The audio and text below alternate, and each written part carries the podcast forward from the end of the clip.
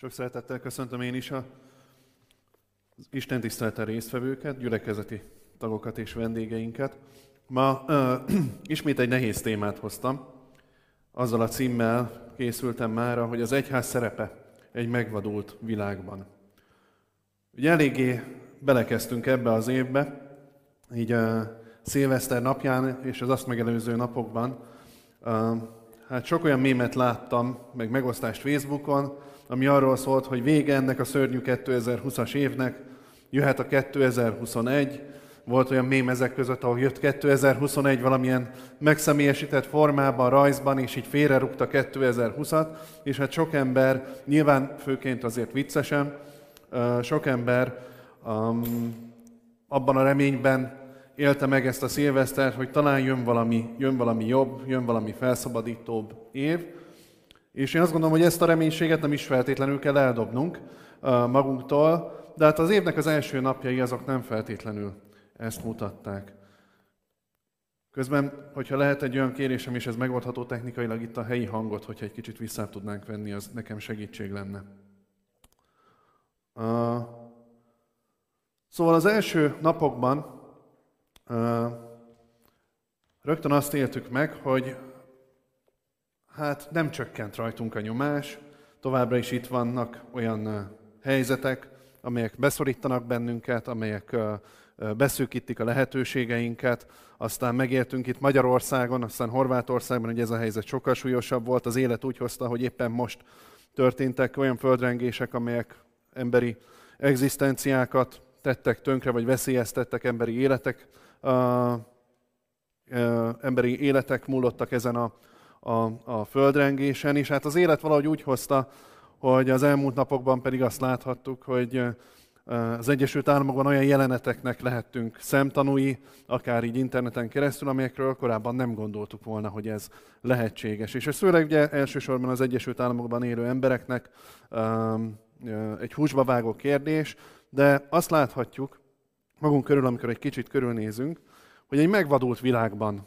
élünk. És itt nem feltétlenül most a, a természeti katasztrófákra vagy a járványokra gondolok, hanem amiről ma szeretnék beszélni, az kifejezetten, kifejezetten ennek a mondjuk így a politikai vonzata, vagy az állammal kapcsolatos, von, állammal kapcsolatos dolgai. És azt gondolom, hogy ez ahol Magyarországon sem mondhatjuk ki magunkat, és Magyarországon is nagyon fontos arról beszélni, hogy vajon mi a szerepe az egyháznak egy olyan társadalomban, egy olyan világban, ahol minden fölgyorsult, ki minden megvadult körülöttünk, és ez, ez alól még az állam sem kivétel.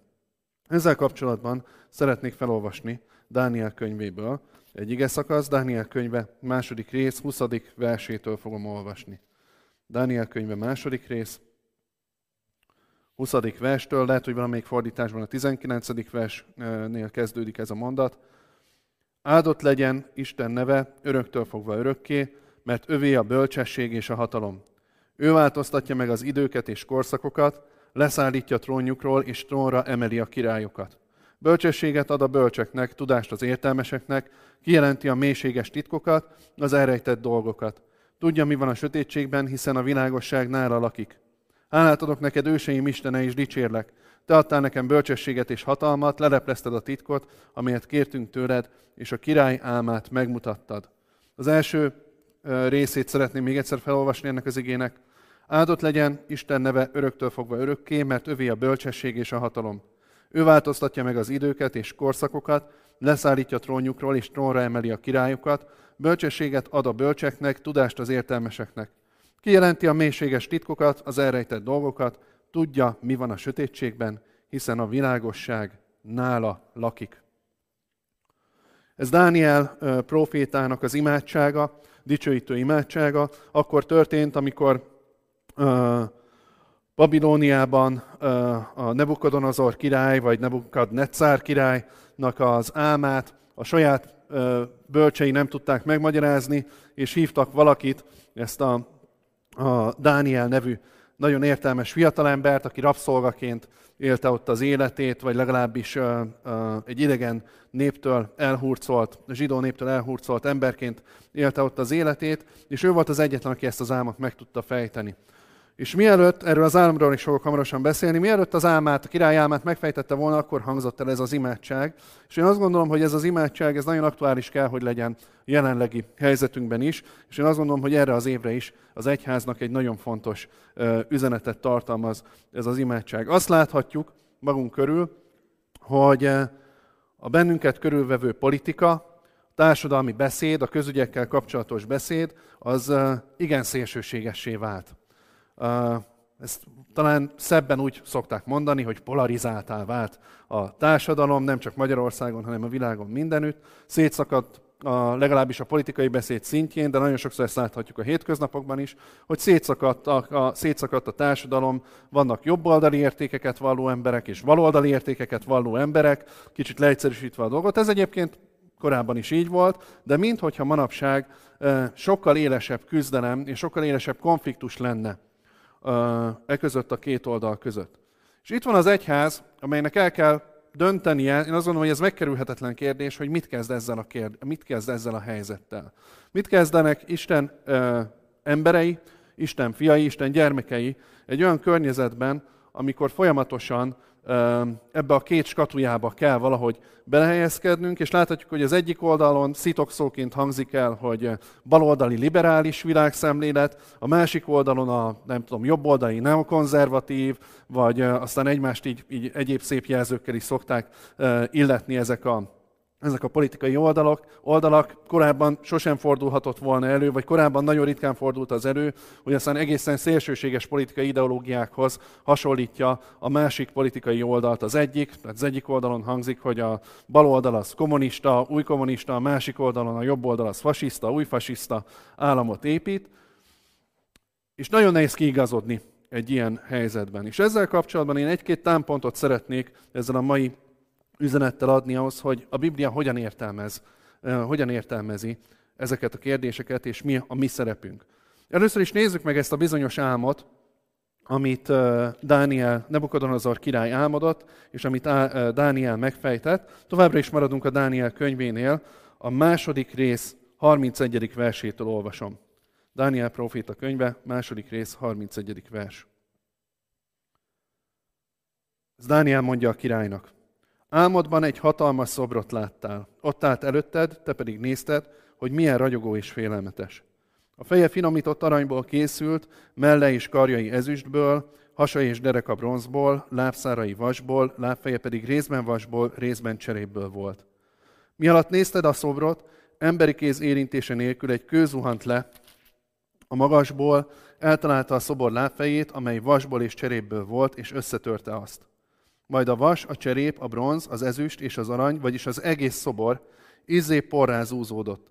Olyan lett, mint a polyva a szérűn, a gabona aratása után, csépléskor. Aztán a szél felkapta a törmeléket, és úgy elfújta, hogy a szobornak nyoma sem maradt.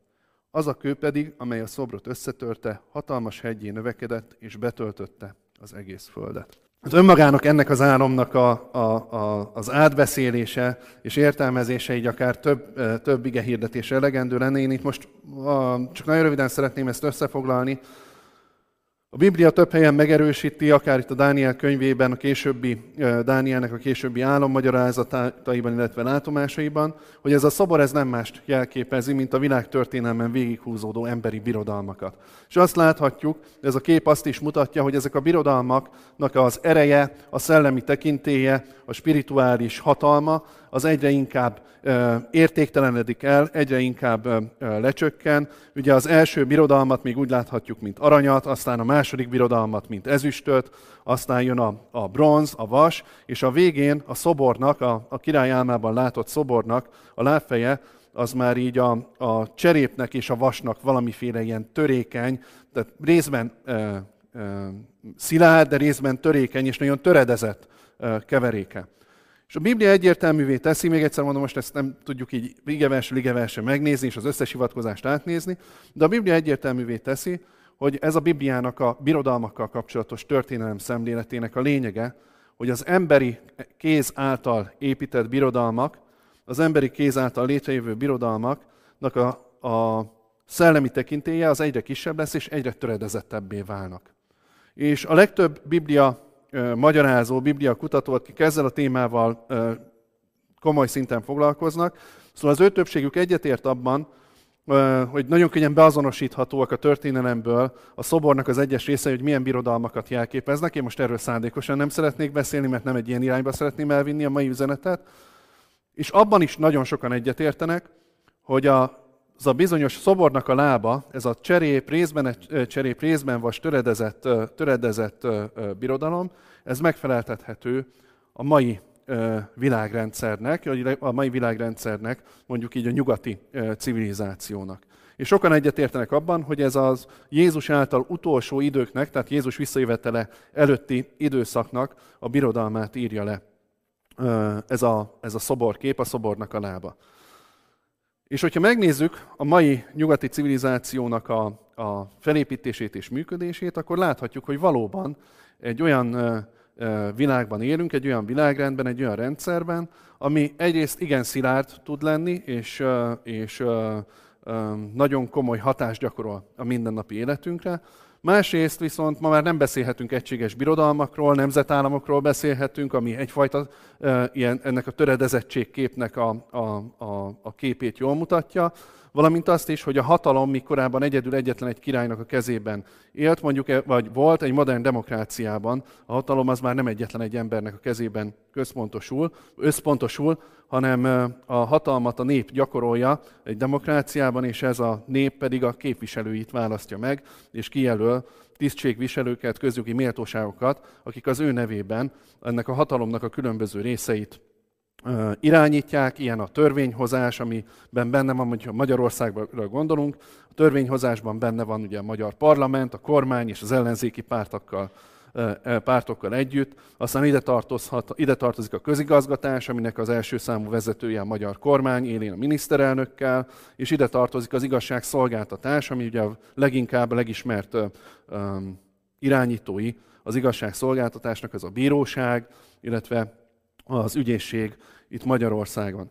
Tehát, ami korábban mindezeket a hatalmakat egyetlen egy személy, a király mondjuk a Dániel, által, Dániel korában a király egyetlen egy személyként mindezeket a hatalmakat birtokolta, addig egy modern társadalomban, nyugati társadalomban, mai társadalomban ezek a, a, a hatalmi ágak, ezek elkülönülnek egymástól, hogy most ez mennyire elméleti, vagy mennyire gyakorlatilag történik meg ez az elkülönülés, az egy másik kérdés, de elméletileg ez egy olyan dolog, ami egy demokráciában követendő, és ugye az alkotmányban, a mi alkotmányunkban is ez rögzítve van. No, miért húztam ezzel, vagy nem húztam az időt, de miért, miért töltöttem időt ezzel a, a nagyon rövid kis bevezetővel? Hát azért, mert ezt azért látnunk kell, hogy az egyház ebben a környezetben él és működik. Egy olyan környezetben élünk, ahol a hatalom igazából az alkotmány szerint a nép kezében van, és azok az emberek, akik mondjuk egy országot vezetnek, kormánypárként, ellenzéki pártként, bírósági vezetékként, ügyészségi vezetőként, közjogi méltóságként, szóval ezek az emberek ezt a néphatalmat szolgálják. És ezzel kapcsolatban az egyháznak egy nagyon fontos feladata az, hogy ezzel mindig tisztában legyen, hogy az a hatalom, ami Istentől adatott, az ebben a töredezett birodalomban, ez elsősorban nem emberekhez kötődik egy demokráciában, hanem például a mi alkotmányunk szerint ez a hatalom, és az egyház is ezt a hatalmat kell, hogy elismerje, a hatalomnak a legitimitását az adja meg, hogy a társadalom hogyan döntött, hogyan választott, amikor amikor szavazatokkal ezzel kapcsolatban kinyilvánította az akaratát. Mi a dolga az egyháznak a hatalmat képviselő emberekkel szemben? Én ezzel kapcsolatban két további igeverset szeretnék most felolvasni. Ez egyik a Lukács evangéliuma 17. rész, 20. versétől fogom olvasni. Lukács evangéliuma 17. rész, 20. verstől. Egyszer a farizeusok megkérdezték Jézust, hogy mikor jön majd el Isten királysága. Jézus így válaszolt. Isten királysága bizony eljön, de nem szemmel látható módon. Nem úgy, hogy rámutatnak itt van, vagy ott van, mert Isten királysága bennetek és közöttetek van. És aztán, amikor Pilátus is megkérdezi Jézustól, hogy hát milyen a te királyságod, vagy honnan való a te királyságod, akkor Jézus is elmondja, hogy az én királyságom az igazából nem az evilág szerinti királyság, és nem a, nem a, a klasszikus hatalom, világi hatalom és politikai hatalomnak a királysága, hanem az a mennyből jövő királyság, amely megszólítja az embereket. És mi, mint egyház, azt képviseljük, hogy az életünket jó irányba és biztonságba akarjuk élni, és biztonságba ö, akarjuk helyezni, akkor egyházként nekünk az az elsődleges üzenetünk, hogyha te valóban biztonságban akarod tudni az életedet, ha valóban azt akarod tudni, hogy helyes ö, úton vagy, helyes irányba mész, akkor az életednek az elsődleges kérdése az az, hogy ezzel a Jézus Krisztussal és az ő királyságával személyesen találkoztál-e. Részese lettél az ő királyságának. Isten elsősorban a te békédet és a te biztonságodat, azt nem a politikai hatalmon keresztül fogja tudni megadni. Befolyásolja a politikai hatalom természetesen az életünknek nagyon sok részét. És ezért nem is az az én üzenetem, hogy az egyház és a hívő ember az legyen teljesen apolitikus és teljesen zárkozzon el a közügyektől, de ez egy nagyon fontos kiinduló pontja az életünknek, hogy a mi életünknek a biztonságát a Jézus Krisztussal való személyes kapcsolat adja meg. És tudod, hogyha ez így megtörténik az ember életében, és ezt átéli nem csak egy bemagolt, szülőktől megtanult, a templomban, a gyülekezetben, az Isten tiszteleten hallott dologként fogadja el, hanem a te életedben a, ez tényleg megtörténik. Létrejön benned egy változás, egy, egy hit, amikor szembesülsz Isten valóságosságával Jézus Krisztus személyében, amikor szembesülsz azzal, hogy Jézus Krisztus téged meg tud váltani a bűneitől, még, a saját, még saját magadtól is meg tud váltani, és még saját magadtól is meg tud menteni, és örök életet tud adni, akkor az ember életében jön egy olyan biztonság, hogy teljesen más szemmel nézi már az őt körülvevő világot. Ekkor az ember már nem gondolja azt, hogy az ő biztonsága lényegét tekintve, és a legfontosabb kérdéseket tekintve, az attól függ, hogy éppen milyen politikai szelek fújnak körülötte. Egy ilyen helyzetben az ember még akkor is biztonságban érzi magát, hogyha éppen, és én ezt nagy Isten félelemmel mondom, mert én ilyet nem éltem át, és, és ha őszinte akarok lenni, reménykedem is, hogy, hogy az én életemben olyan üldözéseket nem kell átélnem, mint mondjuk ma a egyes országokban, ahol a keresztény hitű embereket üldözik, de például ezeknek az embereknek, és, ő, és ezt a, az ő bizonyságtételükből tudom, én nem tudom, és nem is akarok erről beszélni, hogy hogyan reagálnék egy ilyen helyzetben, amikor az életemet fenyegetik a, a, a, a hitem miatt. Nagyon remélem, hogy, hogy, hogy jól és helyesen cselekednék egy ilyen helyzetben, de mivel nem voltam benne, ezért erről nem beszélhetek. De nagyon sok olyan bizonyságtételt hallottam, amikor emberek nek a szabadság, a börtönbe vetett emberek, halára ítélt emberek, keresztény emberek, akiket a hitek, hitük miatt e, ítéltek halára, vagy vetettek börtönbe, e, ezt úgy ki tudták mondani, hogy igazából az ő életük rendben van akkor is, hogyha üldözik őket. Rendben van akkor is, hogyha, hogyha a keresztény hit, a keresztény értékrend nincsen többségben. És ezt csak azért mondom, mert én azt látom, hogy ebben a megvadult világban nagyon nagy kísértés az, hogy féljünk politikai eszméktől féljünk politikusoktól, vagy éppen más politikusokat pedig éppen emiatt így nagyon, nagyon magasra emeljünk. És én azt gondolom, hogy az egy helyes és jó dolog egy demokráciában, hogyha valaki magánszemélyként el tudja dönteni egy szavazáson, hogy éppen melyik oldalra szeretne szavazni. Nagyon jó dolog, hogyha egy hívő ember a szavazófülkében véleményt nyilvánít arról, hogy, hogy milyen irányba menjenek szerinte a dolgok az ő országában. Az is nagyon helyes dolog, amikor hívő emberek beszélgetéseikben kinyilvánítják a véleményüket politikai dolgokról. De az helytelen, amikor hívő emberek bizonyos politikai oldalaktól rettegve, félve, vagy bizonyos politikai oldalakat rosszabb esetben gyűlölve, és más oldalakat pedig, most fél, hadd mondjam így, bizonyos értelemben istenítve, vagy isteni rangra emelve pedig, pedig támogatnak. És azt gondolom, hogy ennek Isten sem örül, amikor ez így van, amikor egy ilyen szélsőségbe átesik az egyház. És nem segít rajtunk sajnos a politikai közbeszéd se, ez már a 2000-es évek eleje óta folyamatosan. Én, át, én szeretem azért mind a két oldalnak a, a sajtóját és, és különböző médiumokat, vagy a médiát um, olvasni, és ez egy 2000-es évek eleje óta húzódó nagyon éles vita, amikor az egyik oldalon nagyon sokan hangoztatják azt, hogy már pedig a vallás és a hit magánügy, tehát az egyház egyáltalán ne, ne nyilvánuljon meg politikai kérdésekben. A másik oldalon pedig ugye azt hangoztatjuk, hogy már pedig az egyház az nem magánügy, hanem közügy, és igenis válaszol az egyház oldalt, támogassa azokat a, a politikai erőket, amelyek a, a keresztény értékrendet képviselik. És ez egy nagyon rosszul feltett kérdése, nagyon rossz válasz mind a kettő. Mert igazából én azt gondolom, hogy teljesen természetes, hogy beszélgetünk olyan dolgokról, hogy, micsoda, hogy, hogy Isten igéje szerint mik a, melyek azok a dolgok, amelyek Isten szemében helyesek, és melyek azok a dolgok, amelyek Isten szemében helytelenek. Ezt mi, mint egyház, megtehetjük. Az Isten tiszteleteinken, a különböző fórumokon, a különböző, a különböző felületeken, és magánemberként is, hívő emberként ezt megtehetjük. De mindeközben ott kell, hogy legyen a szívünkben az arra való készség, hogy nem hisszük el, hogy a gonosznak és a jónak az összeütközése a politikai harctér. Ez egyszerűen nem igaz. Amit felolvastam a Dániel könyvéből, ez a szobros állam és annak a, a magyarázata, ez úgy záródik, hogy a történelemnek a végén jön egy kőszikla a magasból, emberi kéz érintése nélkül, és ez fogja elsöpörni az emberi birodalmakat. Ezt nagyon fontos észben tartani, hogy az emberi kéz érintése nélkül fog jönni. És ez a hatalom, ezt Jézus beazonosítja, amikor magára, magáról, mint kőszikláról beszél, botránykőről és kőszikláról, illetve Pál és Péter apostol is több helyen, több helyen ezt megerősíti, a jelenések könyve is megerősíti, hogy ez a kőszikla ez nem más, mint Jézus Krisztus.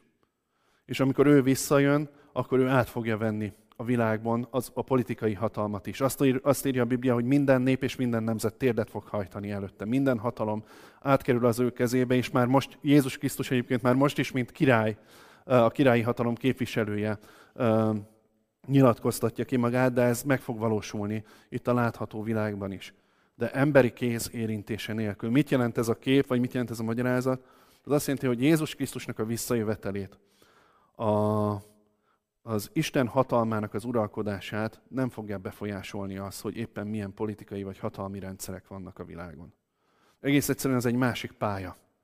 Az, ami most van, amit most láthatunk, az egy átmeneti időszak. Egy, egy olyan időszak, amikor Isten azt mondja, hogy gyakoroljátok ti emberek a hatalmat itt a Földön. De az Isten királysága az nem attól fog eljönni és megnyilvánulni egy országban, hogy éppen a törvények vagy a politika az ezt elismeri vagy nem ismeri el. Ugyanakkor mi, mint egyház, éppen ezért kell, hogy bátran képviseljük azt, hogy mi az, ami a Bibliában szerepel. Mi bátran képviseljük azt, hogy megváltásra van szükségünk. Bátran képviseljük azt, hogy Isten országa az itt van bennünk, függetlenül attól, hogy a bennünket körülvevő látható hatalom az éppen mit képvisel. És ebben a tekintetben az egyház, mint mint Jézus Krisztus teste, az független is a politikai hatalomtól, de ez nem jelenti azt, hogy ez egy ilyen vallásos fanatizmus őrületbe kell, hogy vezessen bennünket, hogy szembe megyünk az állammal, mert bennünk van Isten királysága, és erre viszont szeretnék felolvasni egy igerészt, ami ennek a józanságát hiszem, hogy eh, megerősíti bennünk. A Róma beliekhez írt levél 13. résznek az első hat versét szeretném felolvasni. Róma beliekhez írt levél, 13. rész, és az első hat versét. Szükséges, hogy mindenki engedelmeskedjen azoknak, akik a kormányzás munkáját végzik. Mert mindazok, akik valamilyen hatalmat gyakorolnak, Istentől kapták a hatalmukat. Igen, Isten az, aki éppen a kormányzó, aki az éppen kormányzó hatóságokat hatalommal ruházta fel. Így tehát, ha valaki nem engedelmeskedik a hatóságoknak, akkor Isten rendelkezésével fordul szemben, és ítéletet von magára. A hatalmon levők nem azért vannak, hogy azok féljenek tőlük, akik rendesen élnek és jó dolgokat tesznek, féljenek azok, akik valami rosszat művelnek. Ha nem akarsz félni a hatóságoktól, akkor élj tisztességesen, tedd azt, ami jó, és dicséretet kapsz tőlük, mert ők valójában Isten szolgái a te érdekedben. Ha pedig valami rosszat teszel, akkor joggal félhetsz tőlük, mert hatalmuk van arra, hogy megbüntessenek, és élni is fognak vele. Isten szolgái ő, ők, hogy Isten haragja szerint álljanak bosszút azokon, akik valami gonosz dolgot tettek. Tehát szükséges, hogy engedelmeskedj nekik, nem csak a büntetéstől való félelem miatt, hanem a tiszta lelki ismeretért is. Az adót is ezért fizetitek, hiszen a kormányzat hivatalnokai Isten szolgái mindenkinek a javára, és erre a szolgálatra szánják az idejüket. Adjátok meg tehát mindenkinek, amivel tartoztok, akinek adóval annak fizessétek meg az adót, akinek a vámmal, annak a vámot. Akinek tisztelettel tartoztok, annak adjátok meg az illő tiszteletet. Akit megbecsülés illet, az becsüljétek meg. Senkinek semmivel ne tartozzatok, csak a szeretettel, ezzel azonban mindannyian tartoztok egymásnak. Itt az elég egyértelműen leírja az ige, hogy mi az, ami megkülönbözteti az egyházat és az Isten királyságát, az önfejű, öncélú, a saját állama, a saját nemzetével szemben tiszteletlen emberektől. Az Isten igéje teljesen egyértelművé teszi, hogy azok, akik megkapták a hatalmat, és ezzel a hatalommal jogszerűen jog, és igazságosan élnek, és az adott ország alapvető szabályainak, alkotmányának megfelelően élnek, akkor ez iránt engedelmeskednünk kell.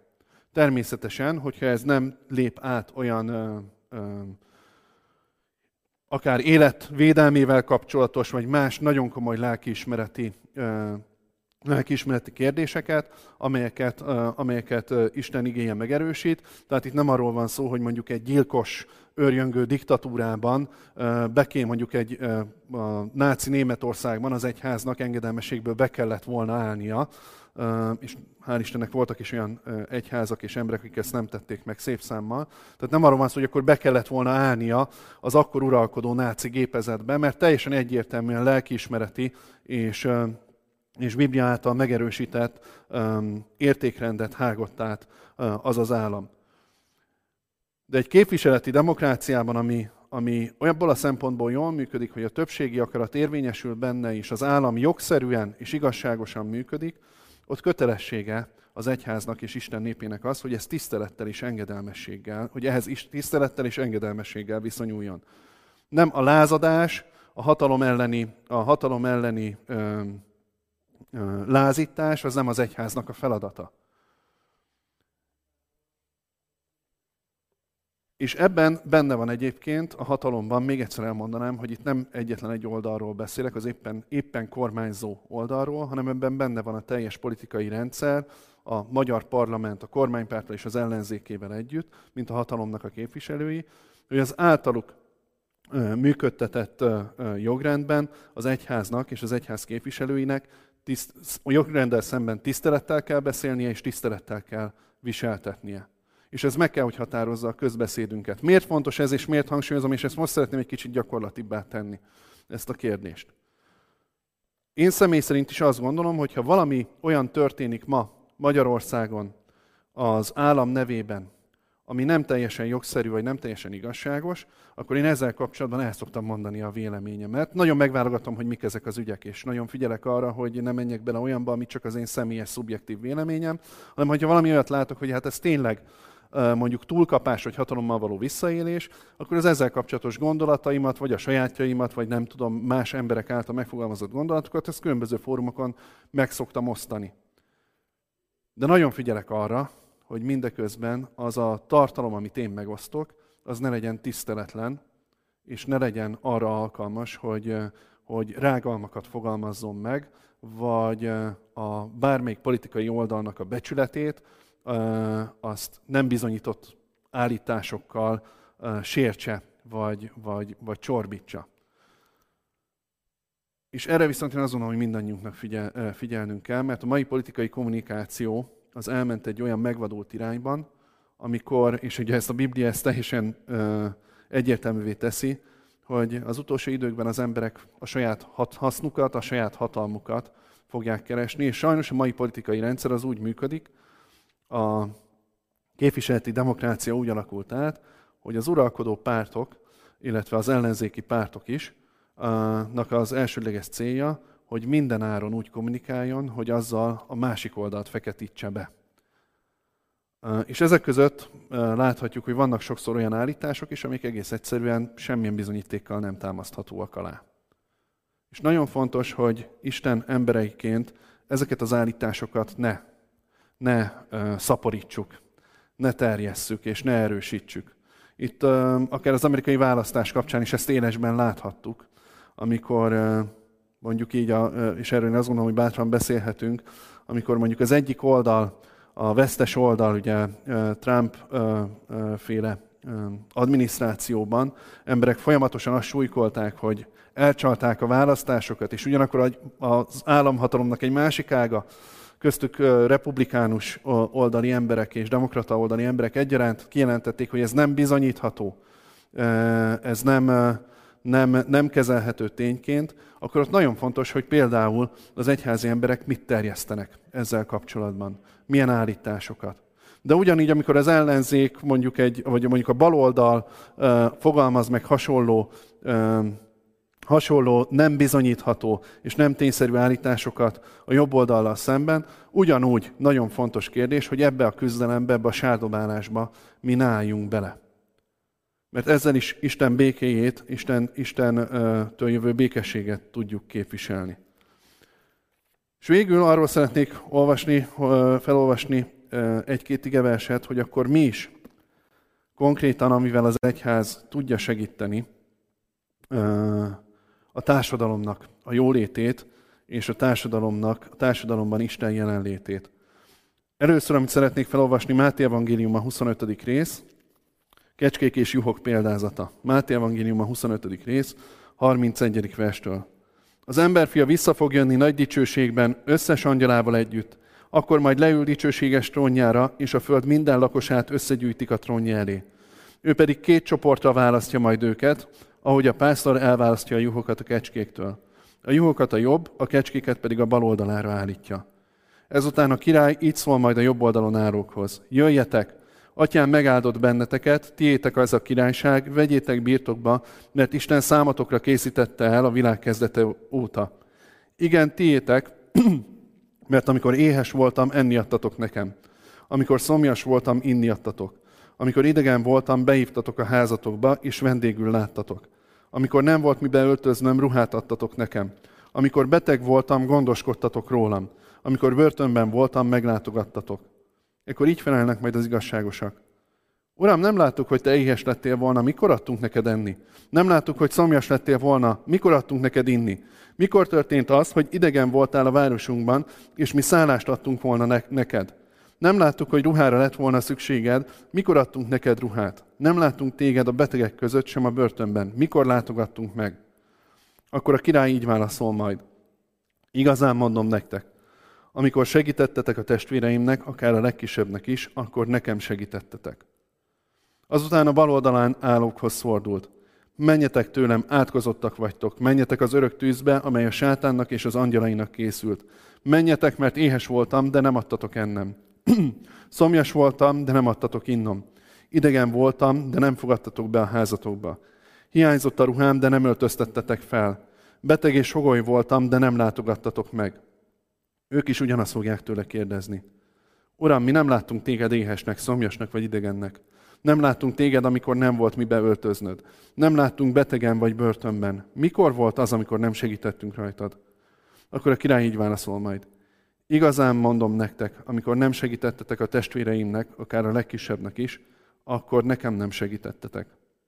Akkor ezek elmentek az örök büntetésre, az igazságosak pedig az örök életre. Számomra nagyon tanulságos, és itt ugye egyértelműen arról van szó, hogy a Föld minden lakosát összegyűjti a trónja elé, tehát itt a nemzetek szó van az eredeti, az eredeti görög kéziratok szerint. Szóval számomra döbbenetes az, hogy Jézus nem azt mondja, amikor összegyűlnek elé a nemzetek, hogy menjetek be az örök életre, mert az én törvényeimet képviseltétek. Nem azt mondja, hogy menjetek be az örök életre, mert, mert a, a, a Bibliában leírt dolgokat a törvény erejére emeltétek. Hanem azt mondja, hogy ha irgalmasok voltatok, és irgalmasságot gyakoroltatok másokkal szemben, akkor társadalmi értelemben végeztétek azt a munkát, ami Isten királysága. Munkája. És az egyháznak ez az elsődleges feladata, hogy ezt az irgalmasságot gyakorolja aktívan, nem csak szavakban, hanem tettekben is. És hogyha közügyekkel kapcsolatban az egyház megnyilvánul, abban mindig ott kell, hogy legyen, a politikai oldalaktól függetlenül, és a különböző törvényektől függetlenül, hogy mi az irgalmasságot kell, hogy képviseljük, mert ez alapján fogja Jézus Krisztus ketté osztani a föld lakosait. Hogy mennyire volt jelen a társadalmukban az írgalom, mennyire, mennyire volt jelen az aktív segítségnyújtás a rászorulóknak. Ezt nem én mondom, a Biblia írja ezt. És ennek egy még gyakorlati példáját, képét hadd mutassam be végül az apostolok cselekedeteiben, 5. rész, 12. verstől. apostolok cselekedetei 5. rész, 12. verstől. Az apostolok sok jelet és csodát tettek a nép között. Mindannyian egy szívvel, lélekkel együtt voltak a templom területén, a Salamon oszlopcsarnokában. Akik nem hittek Jézusban, azok nem mertek hozzájuk csatlakozni, de az egész nép nagyra becsülte és dicsérte a hívőket. Egyre többen hittek az Úrban, és csatlakoztak hozzájuk, férfiak és nők egyaránt. Az utcára vitték a betegeket, hordágyakra és matracokra fektették őket, hogy amikor Péter arra megy, legalább az árnyéka essen rájuk.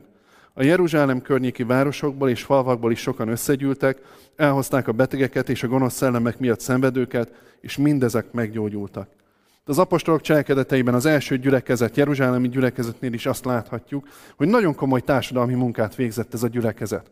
És ez nem úgy, hogy éppen a császárról ö, fogalmaztak meg röpiratokat, vagy éppen a császárról, ö, meg a helyi uralkodókról, királyokról, helytartókról ö, ö, tartottak volna ö, különböző tanításokat, hanem úgy, hogy gyógyították azokat, akik erre rászorultak. Segítettek abban, hogy meg tudjanak szabadulni a démonjaiktól. Meg tudjanak uh, uh, szabadulni azoktól a dolgoktól, amelyek leterhelik, amelyek távol tartják őket Istentől.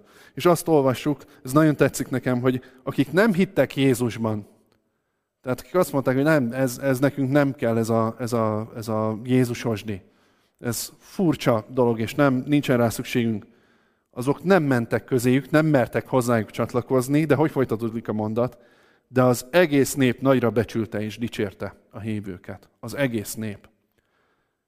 És én azért szeretnék most majd imádkozni, hogy az egyház az találjon mindig, minden nap, minden politikai helyzetben, minden évben, találjon erre a társadalmi szerepére. Amikor egész egyszerűen, amit képviselünk, amit teszünk, amit mondunk, azon nem lehet fogást találni, mert Isten királysága van mögötte amikor, amikor nem lehet azt mondani ránk, hogy, hogy, hogy nem törődünk, vagy irgalmatlanok vagyunk a társadalommal, de azt sem lehet ránk mondani, hogy az egyik vagy másik szekértábornak az oldalára állunk. Isten királysága az független ezektől a hatalmaktól. És nagyon tetszik az, hogy amikor, amikor uh, Isten saját magáról beszél, akkor ő mindig alkalmazkodik uh, ahhoz, hogy az emberek uh, társadalmi értelemben sokszor alkalmazkodik ahhoz, hogy mit akarnak, vagy mit képviselnek az ő emberei. Amikor eh, a bírák korának végét, bírák kora véget ért a Bibliában, ugye a bírák olyan vezetők voltak, akiket Isten személyesen hívott el, és rendet tettek mindig az országban, és aztán egyszer csak az ország lakosai azt mondták, hogy hát ebből elég volt, és legyen uralkodó király felettünk, akkor Isten azt mondta, hogy de ez nem lesz jó nektek mondta a profétájának Sámuelnek, hogy mondd meg a népnek, hogy ez nem lesz jó nekik. Mondd el, hogy mi vár rájuk, hogyha királyt emelnek maguk fölé. És Sámuel elmondta a népnek, hogy mi vár rájuk, és mondta a nép, hogy nem baj, mi ezt mind elfogadjuk, és, és ez oké, okay, benne van a pakliban, hogy a király hatalmaskodhat fölöttünk, de emelje, de legyen királyunk akkor is. És Isten erre nem azt mondta, hogy ti gonosz istentelen emberek, mit képzeltek magatokról? Hát most mondtam el, hogy ez nem jó nektek. Bölcsebbnek tartjátok magatokat nálam, és istentelenségbe viszitek az országot. Nem ezt mondta Isten, hanem azt mondta Sámuelnek, jó, ha ezt akarják, akkor ez lesz. És aztán Isten kent fel nagyon jó királyokat is később. Isten együttműködött az ember döntésével. És ezt érdemes ma is így kezelni, hogy amikor azt látod, hogy istentelenség van mondjuk a politikában, akkor, akkor ne es kétségbe, most éppen ez van. Nézd meg, hogy hogyan tudod képviselni Istent egy ilyen helyzetben. És ezt a fajta irgalmat és szeretetet, és ezt a fajta gyógyító munkát kell, hogy képviseljük. Én ezért fogok imádkozni röviden. Uram, én hálát adok neked azért, hogy uh, uh, tényleg nem azt várod tőlünk, hogy megalkodjunk akár a hitünkben, vagy, uh, vagy uh, olyan dolgokat képviseljünk, ami szerinted nem helyes. De olyan jó azt látni, Istenem, hogy mi a te néped, a te királyságodnak a képviselői, nem kell, hogy féljünk attól, hogy éppen milyen politikai irányzatok uralkodnak körülöttünk. És olyan jó, hogy nem kell elhinnünk azt, hogy itt a gonosznak és a jónak a harca folyik, amikor a politikai kommunikáció, kommunikáció így jobb és bal oldalon így, így belendül, és egymást próbálják ócsárolni, és a sarat dobálják. És köszönöm, Uram, hogy Te vagy az egyetlen jó, és ahogy a Dániel könyvének az elején olvastuk, Te vagy az egyetlen, akinél ott van a világosság. És köszönjük, Uram, azt, hogy ebben a világosságban élhetünk. Köszönjük azt, hogy, hogy minden körülmények között gyakorolhatjuk, Úr Jézus, a, a Te írgalmasságodat. Köszönjük, hogy a Te szabadságodban élhetünk. Köszönjük, hogy, hogy, hogy van lehetőségünk arra, hogy a Te gyógyító munkádat képviseljük, a Te megváltó munkádat képviseljük. És így kérlek, Uram, hogy így, amikor megvadul körülöttünk a világ, megvadul már az állam is, akkor kérlek arra, hogy, hogy tudjunk a békességnek a hírnökei lenni, a békességnek a követei, gyógyító emberek ebben a társadalomban. Amen.